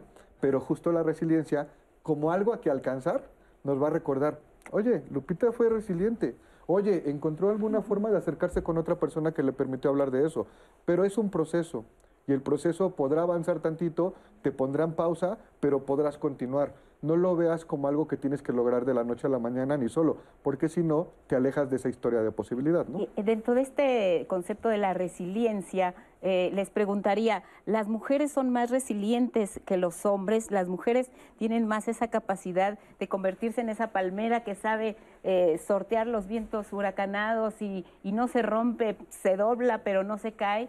Porque en este caso Maribel comparte que su esposo no resistió la pérdida de su hijo. ella, ella dice, él no resistió y partió. Ella es la que se queda con esa, esas eh, dos deseos de tener a seres queridos que ya no están. Y no, no es que seamos sexistas, pero sería importante entender si hay algo, quizá físico, emocional, que haga a una mujer más resiliente que a un hombre o es igual. Todos tenemos la misma. es una pregunta, fíjense. Eh, ya si nos vamos a los tiempos actuales, la gente, los que estudiamos y científicamente nos preguntamos, por ejemplo, ¿la resiliencia se nace siendo resiliente? ¿Se nace siendo feliz o con una predisposición genética a ser feliz? Lo, lo contesto desde esa perspectiva porque la única diferencia que tendríamos entre hombre y mujer eh, podría ser genética desde ese encuadre, porque otra no podría. Y la realidad es que no. Por ejemplo, Martin Seligman, padre de la psicología positiva, en algún momento le preguntan, oye Martín, ¿y todos podemos ser felices o hay alguien más feliz que el otro? Y dice, espérame, yo tengo que ser responsable. Genéticamente tenemos una predisposición para ser felices, pero también para de repente no ser felices. Y hay un estudio, digo solo para redondearlo, hay un estudio global que se invierte con la Universidad de Montesinaí en Estados Unidos, que incluso son asesores del tema de COVID ahorita a nivel mundial, en donde se hacían esta pregunta y lo hacen pensando en la parte psiquiátrica y la parte clínica. Genéticamente podemos ayudar a que las células son resilientes. Eh, una vacuna nos ayuda a la resiliencia de las células. Genéticamente podríamos ayudar a que la gente sea cada vez más resiliente. Esto es, a que sea cada vez más resistente, se apropie, que esa es la palabra clave que quiero reforzar ahorita, se apropie de eso que le estaba generando crisis en su resistencia y se recupere rápido, clínicamente hablando neurológicamente hablando? Y la respuesta es sí, pero todavía estamos en pañales y tendríamos que decir que un 40% es genético, un 40% social, un 30% son decisiones propias y, este, y ya, ¿no? Decisiones propias, recursos. ¿Por qué lo comento? Porque si no, yo no quisiera que nos fuéramos con una idea que nos sigue sentenciando en lugar de enunciando. Cuando yo hago una diferenciación entre personas, grupos o lo que sea, o momentos, no es la persona, ¿sabes qué yo invitaría a que vieran, Lupita? Es el momento. nunca va a ser, a lo mejor el momento que le tocó a la pareja no era el mejor momento que, y no era similar al momento que estaba viviendo la esposa, pero nunca va a ser la persona, porque imagínate que de repente alguien se compre la cachucha de que fui yo, y no, yo creo que siendo muy realista, no te cases con la idea o, invitaría a que reflexiones a que nunca va a ser un tema tuyo, porque si no va a, llevar frustración, culpa eh, y pérdida más profunda. Es el tema del momento. Ahora sí, cualquier momento siempre sí va a ser bueno para que nos acerquemos a esa historia de posibilidad. ¿Qué dice la psiquiatría, Bueno, en este caso, este, ¿qué tan frecuente puede ser en un hombre o en una mujer? Bueno, culturalmente la mujer es la que a veces asiste más atención médica o psicológica porque es la que se permite eso. A veces el hombre, como lo han enseñado, a ser fuerte desde pequeño, a no llorar, a no expresar sus emociones, como que a veces tarda un poco más en atenderse y esa, esa tardanza, si es una persona que pueda tener algún padecimiento agregado, diabetes, hipertensión, pues la situación se, puede complicar y eso lo va a conllevar a una muerte inmediata, aunque él hubiera tenido a lo mejor cierto deseo de vivir, pero como no asistió, eh, otra vez volvemos a la atención oportuna, existe toda esta complicación. Entonces en la mujer es un poquito todavía se vive de esa manera. Pero no porque la mujer esté más, apta para hacerlo. No, no. Sino por los roles y estereotipos de género, donde incluso le asignamos a lo que decía. El hombre nunca es más fuerte por no expresarlo. Exacto. Ese o sea, creería que es más fuerte y a lo mejor eso sí habría influido. Claro, claro, muy bien. ¿Qué dicen eh, en redes? Uno de los comentarios que recibimos que es muy similar al testimonio que, que, acabamos de recibir es de una usuaria en Facebook que dijo, mi depresión y ansiedad comenzó a partir de la pérdida de tres familiares en un mismo año. Fui mexicana y posteriormente comencé a buscar ayuda terapéutica. Ahora pienso que me dio un regalo la vida, que ellos me enseñaron de que yo estaba viva y que había muchas cosas por hacer y por vivir. Empecé a vivir mi propia historia. Hoy soy feliz. Ese es uno de los comentarios que creo que redondea un poco lo que acaban de mencionar eh, nuestros especialistas. También otro comentario que recibimos de un usuario hombre en Facebook nos cuenta su historia. Va a ser un poco larga, pero me parece que es importante compartírselas a ustedes también ahí en casa. Eh, tengo 37 años, soy ingeniero civil con maestría en ciencias ambientales. En mi núcleo de familia y en las familias de mi papá y mamá siempre me han puesto como ejemplo a seguir y es un tanto incómodo. Toda mi vida tuve problemas de salud y llevo 14 cirugías. Las últimas dos fueron hace tres meses y dos meses respectivamente. Tuve problemas de salud que pusieron en riesgo mi vida y desde hace dos meses no hay día que no pase sintiendo dolor del pasado enero. Yo salí, pero pues porque eh, mi pareja, lo que nos está explicando, es que su pareja, su novia, falleció por COVID en enero y él no puede superar ese dolor. Cada día encuentro menos motivos para seguir adelante, pero he pensado muchas veces que cuando ella muera ya no voy a tener motivos para seguir vivo. Él nos explica que su madre es parte de los motivos de los que él sigue y continúa con este esfuerzo de seguir viviendo. Aunque en el fondo no me quiero morir, mi deseo ya no tiene, o sea, ya no tiene sentido porque tengo mucho dolor y el seguir viviendo es seguir sintiendo este, este sentimiento, este dolor. Y pues él nos dice que continúa mencionándonos que su madre es uno de sus motores de vida. Es interesante, porque así como este usuario en Facebook nos hizo este comentario que para él eh, su motor de vida hoy es su madre y hemos visto en algunos testimonios, en este caso su hija, etcétera, etcétera, también hemos recibido muchos comentarios de familiares que nos comentan en, o que están viviendo que su familiar, amigo cercano o pareja están sintiendo esta sensación de ya no querer em, pues disfrutar la vida o de vivir. Y nos preguntan un poco cómo le pueden hacer o qué le pueden decir ¿no? a estas personas para eh, sentirse mejor. Les voy a comentar este mensaje, este comentario que recibimos en Facebook que engloba lo que les acabo de mencionar. Dice, muchas veces los que tienen cerca nada más te dicen, échale ganas, no te preocupes, ánimo. Y eso en lo personal no ayuda mucho. Pero a este comentario contesta una usuaria, Xochitl, que dice, es que no saben qué decir nos pone un emoji de carita triste. Creo que por eso es lo único que se dice, pero creo que es la forma de darles ánimo, es su forma de ayudar. Tampoco es algo que quieran ser despectivos o que no quieran sumar al problema. Entonces, A esto, a esto creo que es, eh, es relevante, Lupita, también comentárselo a los especialistas que muchos nos han escrito, bueno, ¿cómo apoyo? ¿no? Yo también, ¿cómo hago y no caer en estas frases de échale ganas, no te preocupes, ánimo, sino que podamos darle también ese apoyo como, como, como familiar, amigo. Ustedes mencionaban esta red de apoyo, este, este de, oye, ¿sabes qué? Tienes muchas ganas, o sea, tienes esto y esto y esto, que también es parte de algo bueno en tu vida y no todo es negro como tal vez lo ves en este momento, ¿no? Claro. Em, sí. Otro comentario que recibimos, eh, en mi experiencia uno puede sumirse en la depresión creyendo que todo lo que me rodea está considerado como una conspiración, todo en contra mía. Mm. Es fácil culpar a lo externo de todo lo malo que me pasa y no hacerme responsable de mis decisiones y de las soluciones. Podría deberse a que no nos enseñan a perder y que siempre eh, tenemos que estar ganando, que muchas veces no nos enseñan a frustrarse y que eso está bien, que, que fracasar nos enseña a levantarnos y eso nos ayuda a ser mejor persona, que la solución está en mí y no en los demás que estamos en una responsabilidad de ser felices con, pareja, familia, amigos o no. Es cuidarnos. Y también este comentario de Mesli nos dice eh, que siempre recurramos también al apoyo, decir como, ok, esta red de apoyo que es fundamental profesional aunque otra vez reitero, muchos mencionan la red de apoyo profesional, sin embargo también mencionan la parte familiar, ¿no? Eh, eh, amigos, etcétera, todo su entorno. Eh, otro que es interesante, que es muy similar al que vimos en testimonios en pantalla en su casa, nos dice, de repente te enteras que tuviste un accidente por el cual falleció tu mamá y tu hermano y tú eres el único, el único sobreviviente.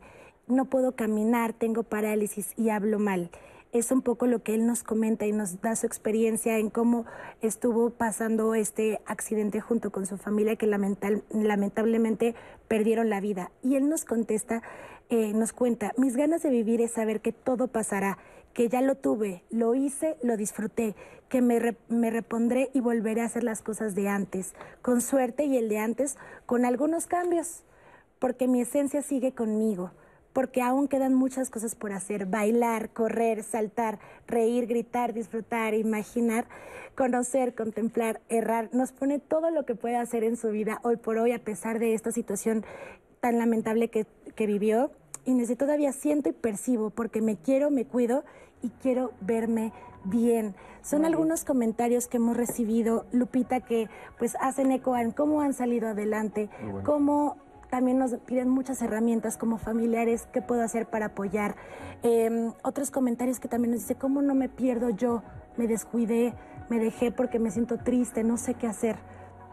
Eh, pero bueno, em, quiero decirte, Lupita, que antes de seguir con estos comentarios, porque hemos recibido muchos de ustedes, vamos a ver una cápsula de Fer Tapia en donde nos habla al respecto un poco más de ver herramientas. Vamos a verla.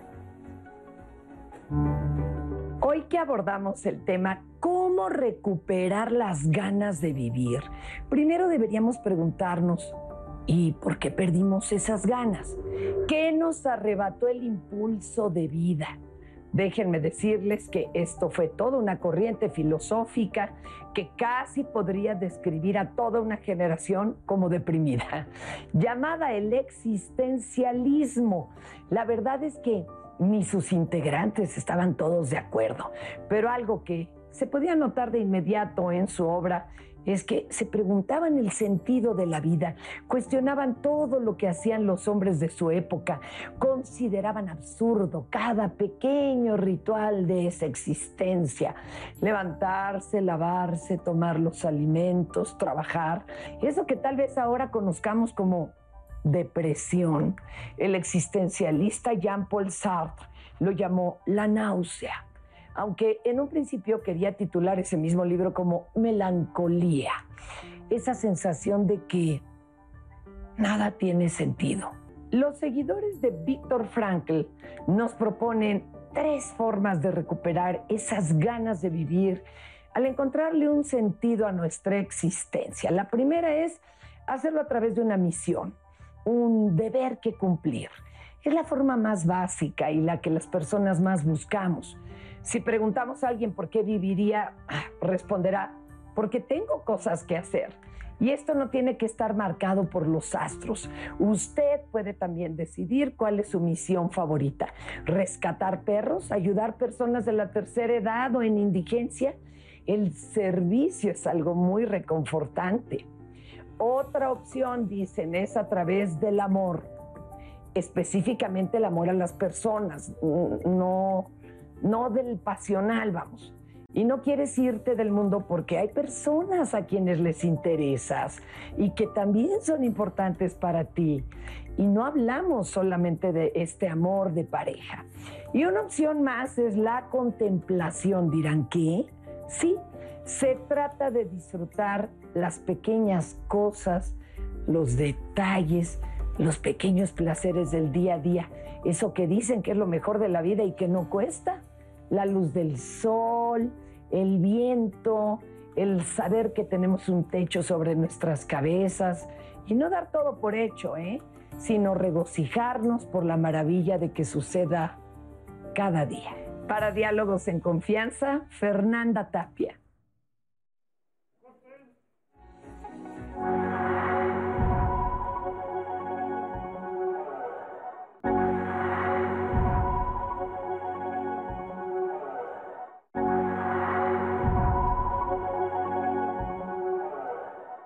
Estamos entrando en una pandemia silenciosa, que a lo mejor no se le ha dado tanta vista, pero es el cuidado de la salud mental. Las ganas de vivir es un proceso. Empujemos con la idea de que ninguna experiencia nos va a determinar ni en la parte negativa, si fuera el caso, ni tampoco en la positiva. Una de las cosas social, personal, espiritual, neurológica, es que ninguna situación de vida nos determina. Que nada es estático. ¿No? Todo es un proceso y hay que entenderlo como un proceso. Creo que a veces nos cuesta ver si es bueno o es malo, ¿no? ¿Qué voy a hacer con eso que está? Y que como todo proceso terapéutico, no es porque tenemos que pasarla solos. No estamos solas, que no estamos solos y que aunque estemos distanciados físicamente, yo encuentre la forma nueva de acercarme y expresarle a quien yo tenga cerca, porque esa es una forma de reconocerte que no tenemos por qué batallar las cosas solas no nada más es la persona la única que va a enfermar, enferman todos los que están en el entorno. Es muy importante que se haga una detección oportuna, temprana, y que la misma familia tuviera la sensibilidad y la educación para que esta persona pueda integrarse nuevamente a una vida diaria, a una vida cotidiana a la que todos tenemos derecho. Reconocer que necesito ayuda, reconocer que necesito de un otro, para que me acompañe, creo que eso es una maravilla para el proceso de cualquier persona que está viviendo en momentos de dolor, tristeza, sufrimiento. Tenemos que atrevernos a reconocer que siempre hay que acudir a cuidar nuestra salud mental. Creo que esta parte terapéutica y esta parte psiquiátrica en México tiene que empujar mucho a que verdaderamente reconozcamos que no estamos solos.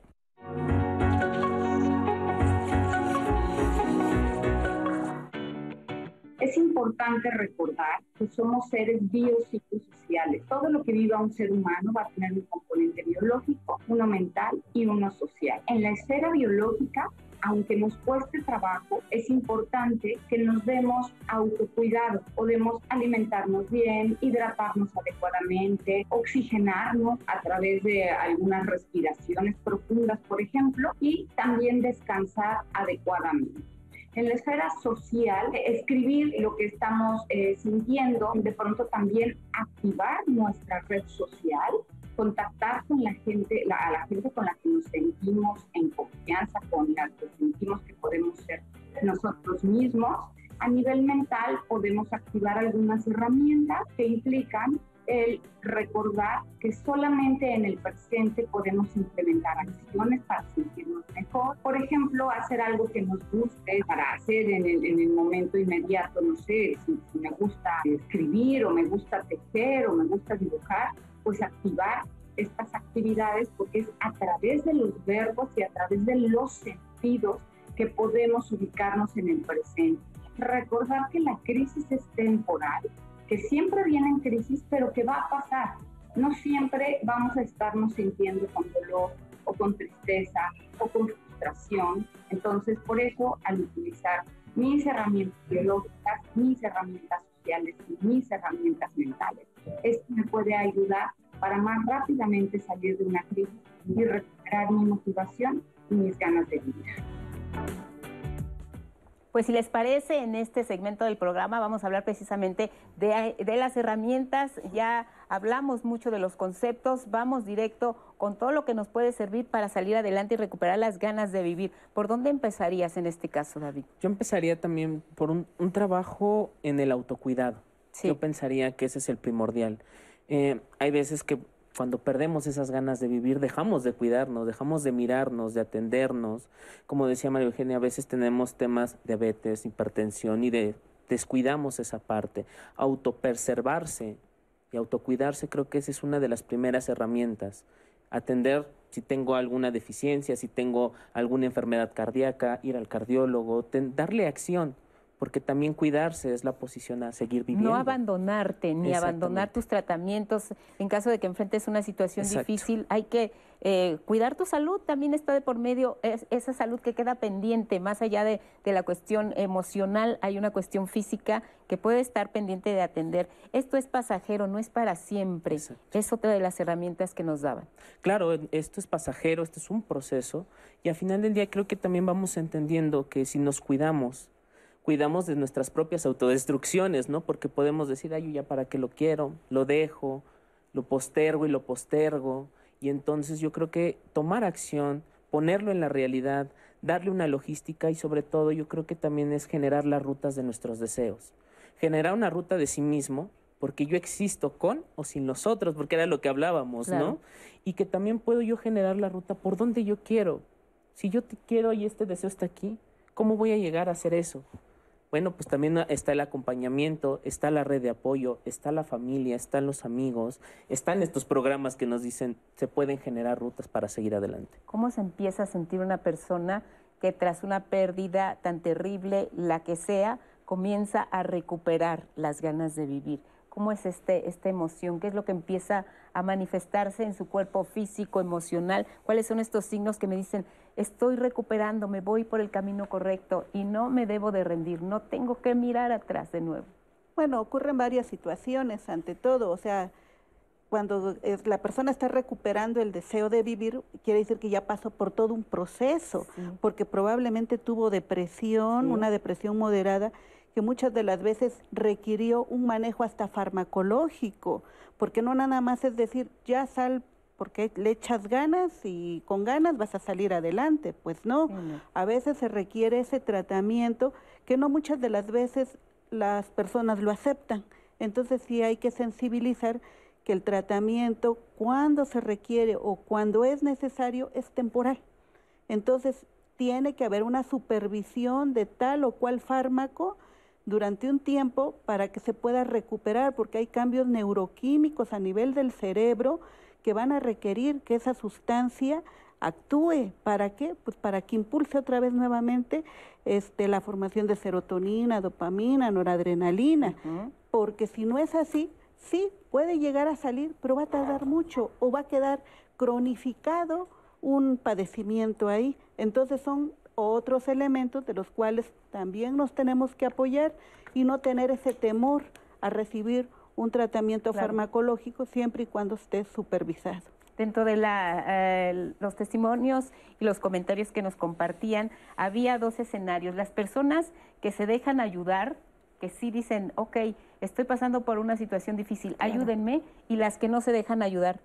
¿Cómo hacemos eh, para tratar estas, estos dos escenarios y ser ese soporte que necesitan las personas para recuperar las ganas de vivir. Quienes sí se dejan ayudar, ¿cómo le hacemos? Es un muy buen planteamiento. Eh, de entrada, todos nos queremos ayudar. Sí. Eso ténganlo presente todos, solo que insisto en momentos que sea diferente. Les voy a decir tres palabras. Ser, estar, prestar. Vamos a tratar de que eso lo tengan presente. ¿Cuál es una buena forma de yo tratar de acercarme a la otra persona desde una perspectiva de trato digno?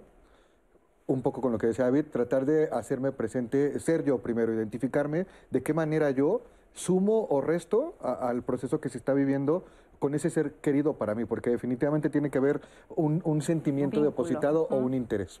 Ser, estar es saber hacerme presente hacia la otra persona en las condiciones que la otra persona me lo pida. No es llegar a decir, ándale, Lupita, ya vamos a echarle ganas, ponte los tenis, vámonos a correr. Bueno, si quieres después taquitos, pero vamos a correr. Ser, estar, estar en las condiciones que la persona nos lo permita y prestar ahora sí que como mis juguetes, prestarle aquellas cosas que yo le puedo ir mostrando para tratar de recordarle que aunque en este momento todo te haga creer que verdaderamente tú no quieres ser ayudado, todas y todos sabemos que sí, es real. El punto es, no voy a llegar a decirte cómo y cuándo, solo permíteme ser, estar y prestar, ¿no? Exactamente. Como ejemplo inicial, ¿no? Que yo, yo también pensaría ahí que nos dice el público, ¿no? ¿Qué tengo que decir frente a estas situaciones? Exactamente. A veces no hay muchas cosas que decir. No podemos también decir palabras mágicas para hacerte sentir mejor. Creo que también uno acompaña en el silencio. Uno acompaña y dice, estoy presente, aquí estoy. Se permite también lo que tengas que sentir y no se tiene que decir como tal, oye, te tengo que decir esto para que te haga sentir mejor.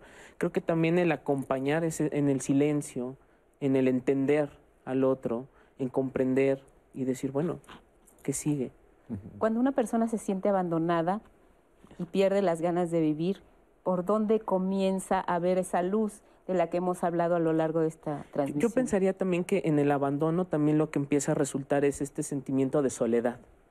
¿no? Que este sentimiento de soledad empieza a invadir, me siento muy mal, no puedo estar solo, necesito de otros. Y uno empieza como a desmitificar, ¿no? Y que no pasa nada si necesitas de otros, ¿no? Creo que también Pero genera... si no hay interés en los otros de, de visitarme, por ejemplo, pienso en un abuelo, que los dejan y ya nadie los visita, y ya nadie se ocupa de ellos, y, y los dejan en pleno abandono. Claro, que los dejan y ya después es como, yo creo que también se vale tener esa capacidad de poder prestarse al otro y decir, bueno, también te necesito, puedo, puedo contactar contigo, ¿cómo estás? Un mensaje, porque yo creo que la experiencia para lidiar con sentirse solo es esa experiencia repetida de saber que alguien nos cuida, para Claro. poder estar solos también. Y saber que alguien nos cuida, que alguien nos ve, también es la posibilidad a lle- sobrellevar estos problemas o sobre todo lo traumático como hemos visto en los relatos. Otra herramienta sería no desesperarnos. quizá. Claro. Si estamos entrando en un proceso de recuperar las ganas de vivir, darnos cuenta de que esto lleva tiempo, lleva tiempo, María Eugenia. Sí, y sobre todo, este, regresando un poquito a lo del adulto mayor, que están en confinamiento y donde ellos tenían otro modo de vivir, entonces ahorita, por ejemplo, muchos ya entraron con la herramienta de la tecnología, Ujú. empezaron a usar el celular. Tengo algunos pacientes que con las videollamadas se pusieron muy felices, que veían a los nietos, a los hijos y que ya día a día es como verlos pues del otro lado de la pantalla, dice uno, pero no era nada más esa llamada telefónica de la voz, el solo verlos ya les ayudó enormemente. Entonces, eh, la familia tiene que estar monitoreando mucho estas ¿Y qué hacemos para no recaer cuando ya llevamos un proceso avanzado y sentimos que empezamos a recuperarnos? Pues vendrán esas recaídas, vendrán esos momentos en que volvemos a tener flaqueza, en que sintamos otra vez que pues no vemos la luz, que me empiezo a sentir otra vez triste y mal. ¿Cómo me, recupero de esas Pues sobre recaídas? todo, de este, identificarlo ante todo. Y también eh, enseñar a la persona que esas recaídas pueden ser naturales, que no siempre van a llegar a la misma intensidad como cuando empezaron. Eso es hacérselos, este, hacer hincapié en eso, porque ya lo más feo ya lo vivieron. Entonces es como decir, hay una recaída, cuidar mucho la intensidad, la sintomatología, eso es lo que yo cuido mucho, que la intensidad no vuelva otra vez. Entonces, hacer la detección. Puede empezar la persona a sentirse desganada, con un poco de falta de sueño, un poco desmotivada, y es el momento en donde deben de acercarse nuevamente y expresar qué les está condicionando esa situación para trabajarla y poder salir adelante. ¿Cuál es ¿no? ese nuevo obstáculo que se está presentando? Pero al mismo tiempo tener presente nuestros logros, que como bien Ah, dices, claro. ya no estamos en la etapa inicial de donde empezábamos, estábamos de cero y no teníamos absolutamente nada, ninguna herramienta, ningún, eh, de- ningún motivo para seguir, ¿no? Y también pensar que no todo es lineal, ¿no? Que Exacto. entonces Claro. voy a ir en una línea recta y que no pueda tener una recaída, porque entonces es como un ideal que a veces no puedo alcanzar y digo, y si me siento triste y si me pasó también algo externo a la realidad también, pues es pensar que sí, yo creo que es cuidar, es también atender, es hablar y es decir, expresar y me tengo insomnio, no puedo dormir. Y se vale, ¿no? Y Volverse a sentir Es muy válido. triste y volverse a sentir depresivo y volverse a sentir eh, apático, ansioso, estresado. Hay que reconocer esas emociones y como bien dice María Eugenia, en este caso, si hay el apoyo de un especialista, detectarlas a tiempo para seguir avanzando. Ajá, y no llegar a la misma intensidad. Y quien no tiene el apoyo de un especialista, ¿cómo le hace María Eugenia? ¿Qué le podríamos recomendar a esas personas? Bueno, ahorita este, tengo entendido de que ahorita ya va a haber este como situaciones de apoyo donde va a haber como mucha educación a nivel primario sobre la salud emocional, sobre la salud mental. Entonces ya la población va a tener un poco más la oportunidad de que, pues, por ejemplo, los profesionales de la salud que están en atención primaria cuenten con más herramientas y que puedan ellos en algún momento dado este, apoyar a esta población, porque sí, o sea, sabemos que eh, la salud mental, pues no todo, no en toda la República se tiene todo el como la atención. ¿no? Claro. Eh, otra de las inquietudes también que nos planteaban era en el caso de los adolescentes. O sea, hemos hablado de personas adultas, hemos hablado de personas eh, que viven en pareja, que ya tienen un proyecto de vida con alguien más, pero hay adolescentes que también pueden llegar a pisar estas arenas ah, movedizas de perder las ganas, los deseos de vivir. Totalmente, es que te estás centrado en la despersonalización y, te haces ajeno a, a, lo que para ti era importante y, en este proceso de pandemia ha sido muy fuerte porque se crearon pequeñas formas de afrontarlo y fueron como pequeños caparazones porque tanto la mamá, el papá, los abuelos, los adolescentes trataron de activar sus recursos diferentes. Pero hay que considerar una parte de los adolescentes, los que tienen acceso a tecnologías de la información, a veces se hacen de información que no forzosamente les va a clarificar el momento que están viviendo. O sea, porque al final de cuentas pierden el contexto real de su familia, pierden el contexto real de los recursos con los que sí cuentan, o los recursos que sí cuentan no los interpretan de la forma que les puede ayudar. Entonces, algo importante que yo creo que tendrá que ser para toda la familia, estén físicamente o no, es que se creen espacios en donde puedan tratar de, apoyarse. Ahora, hay una frase pensando en los adultos mayores que me encantó. Nosotros, lo que te decía ahorita, tenemos grupos de apoyo para mujeres y adultos mayores que visiten la página y pueden participar sin costo y participamos en muchos espacios públicos. Pero hay una frase que me encantó que nos dijeron, el árbol, el árbol familiar también se poda. Cuando te dice un adulto mayor, el árbol, el árbol familiar también se poda, refiriéndose a veces la misma familia al no encontrar la manera de ayudarme me hace daño, me recuerda que puedo tratar de conectarme con otros árboles porque la naturaleza es más amplia. Entonces, recuerden que uno de los elementos sería, porque esa es la realidad, también tenemos que llevarlo a punto real. No todos tenemos acceso al tema terapéutico, ¿no? No, no todos tenemos acceso al tema información. Yo les dejaría un ejercicio, por ejemplo, siéntense al rato en familia o hago en Zoom o traten de platicarlo individual o colectivo, yo siempre lo propongo colectivo, en donde les permita tener una forma de identificarlo. Yo siento, yo Fernando siento mucha alegría cuando tengo la oportunidad de hablar de algo importante para mí, porque siento que me reconozco, me gustaría poder compartirlo con otra persona y me comprometo a hacerlo así al día siguiente. Yo siento mucho miedo, yo Fernando siento mucho miedo cuando no tengo a quien contarle lo que me está pasando porque siento que no lo voy a lograr. Me gustaría que alguien me diera un, me tendiera una mano y me comprometo a que si me la atienden la agarro. El punto es el ejercicio de yo siento cuando, porque siento, me gustaría y me comprometo, puede ser una forma de empezar a organizar y eso en algún momento me lo puedo acercar a la parte terapéutica. Jugar con la familia, que nos sentamos en la noche, ok, nosotros nos sentimos porque es empezar a hablar del diálogo, de las cosas importantes que no hablamos, que al final de cuentas nos pega un poquito. Fernando, y me encanta el punto de me siento, porque, y lo mencionamos ahorita, que no es lineal y que es súper importante, pero reconocer esos sentimientos es crucial para el empezar a trabajar sobre ello. Y es algo similar como hemos recibido el comentario de Miriam, que nos dice, alguna, alguna vez me siento triste, enojada y frustrada, porque he sentido y he tenido eh, situaciones de infidelidad. Sin embargo, no quiero caer en depresión y justamente estoy en un momento de resignificar y encontrar un nuevo sentido de vida sigo desarrollando mi resiliencia y entendiendo que las cosas cambian y aceptar porque vamos para adelante. Este comentario es fundamental y crucial ahorita en este cierre de programa porque es la situación de, ok, me siento mal, me siento triste, enojada, pero sigo trabajando en ello, en mi resiliencia y estoy para adelante. También algo que me parece súper interesante del proceso terapéutico, eh, que nos siempre nos están comentando algunos casos de éxito de cómo ah, gracias a la terapia he salido adelante. También otro comentario de Carmen Garrido que nos dice, necesitamos ayudarnos unos a los otros. Si vemos a alguien decaído, sin ganas de vivir, debemos ayudarle a ver las cosas positivas que tiene y lo primero, pues bueno y valioso que tiene en su vida, su amistad. Algunas veces no se ven nada de lo bueno, pero siempre hay cosas buenas para regresar y quitar los miedos de estas circunstancias negativas que muchas veces han originado por temas de pandemia. Ella nos dice, muchos estamos tristes, pero siempre hay esperanza. Nos estamos vacunando, llegará el día que volveremos a la normalidad y vamos a ver todo de otra forma, ¿no? Y es estarnos, estar trabajando poco a poco con nosotros. También eh, nos comenta una usuaria en Facebook, dice que fuerte, porque yo leo y escucho y veo todo el programa y siento que es como si leyera mi propio caso, ella nos explica. Dice, así yo era flaca, ojerosa, cansada, sin ilusiones, nos dice, como dice la canción. Y cuando pensé en la muerte apareció mi hermano.